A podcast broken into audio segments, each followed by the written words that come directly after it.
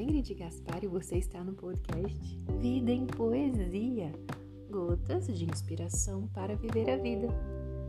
E o verso do dia é: À disposição. Há vagas dentro de si para serem preenchidas. Perceba com calma o que deixará entrar na sua vida. Pode ser que num dia que precise muito estacionar o carro, você olhe distraído e vê uma vaga.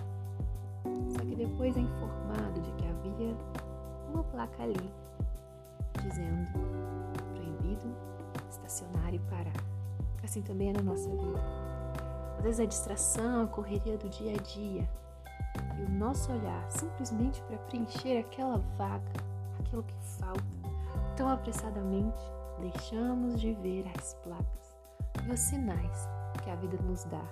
Existem coisas que são proibidas, existem coisas que seriam locadas de um jeito errado.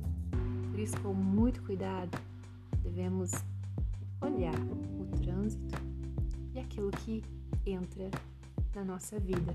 Pode ser que algo esteja à disposição, mas que tenha uma placa de advertência ali, bem na sua frente.